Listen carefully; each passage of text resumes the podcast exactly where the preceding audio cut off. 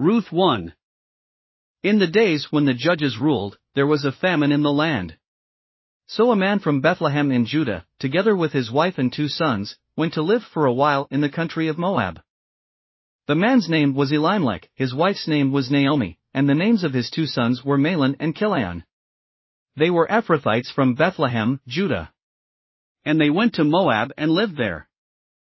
Now Elimelech, Naomi's husband, died, and she was left with her two sons. They married Moabite women, one named Orpah and the other Ruth. After they had lived there about ten years. Both Mahlon and Chilion also died, and Naomi was left without her two sons and her husband. When Naomi heard in Moab that the Lord had come to the aid of his people by providing food for them, she and her daughters in law prepared to return home from there.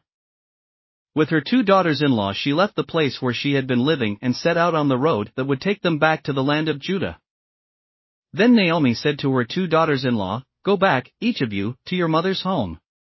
May the Lord show you kindness, as you have shown kindness to your dead husbands and to me. May the Lord grant that each of you will find rest in the home of another husband. Then she kissed them goodbye and they wept aloud. And said to her, We will go back with you to your people. But Naomi said, Return home, my daughters. Why would you come with me? Am I going to have any more sons, who could become your husbands?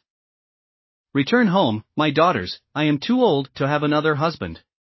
Even if I thought there was still hope for me, even if I had a husband tonight and then gave birth to sons. Would you wait until they grew up? Would you remain unmarried for them? No, my daughters. It is more bitter for me than for you, because the Lord's hand has turned against me. At this they wept aloud again. Then Orpah kissed her mother in law goodbye, but Ruth clung to her. Look, said Naomi, your sister in law is going back to her people and her gods. Go back with her. But Ruth replied, Don't urge me to leave you or to turn back from you. Where you go, I will go, and where you stay, I will stay. Your people will be my people, and your God my God.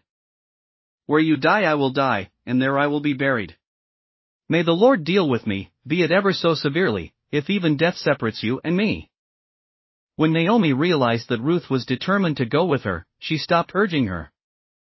So the two women went on until they came to Bethlehem. When they arrived in Bethlehem, the whole town was stirred because of them, and the women exclaimed, Can this be Naomi? Don't call me Naomi, she told them. Call me Mara, because the Almighty has made my life very bitter. I went away full, but the Lord has brought me back empty. Why call me Naomi? The Lord has afflicted me, the Almighty has brought misfortune upon me. So Naomi returned from Moab accompanied by Ruth the Moabite, her daughter in law, arriving in Bethlehem as the barley harvest was beginning. Thanks for listening to another chapter of the Bible. At My Faith Fuel, we believe a good coffee fuels your faith and energizes your day. Please visit myfaithfuel.com to explore our delicious coffee blends.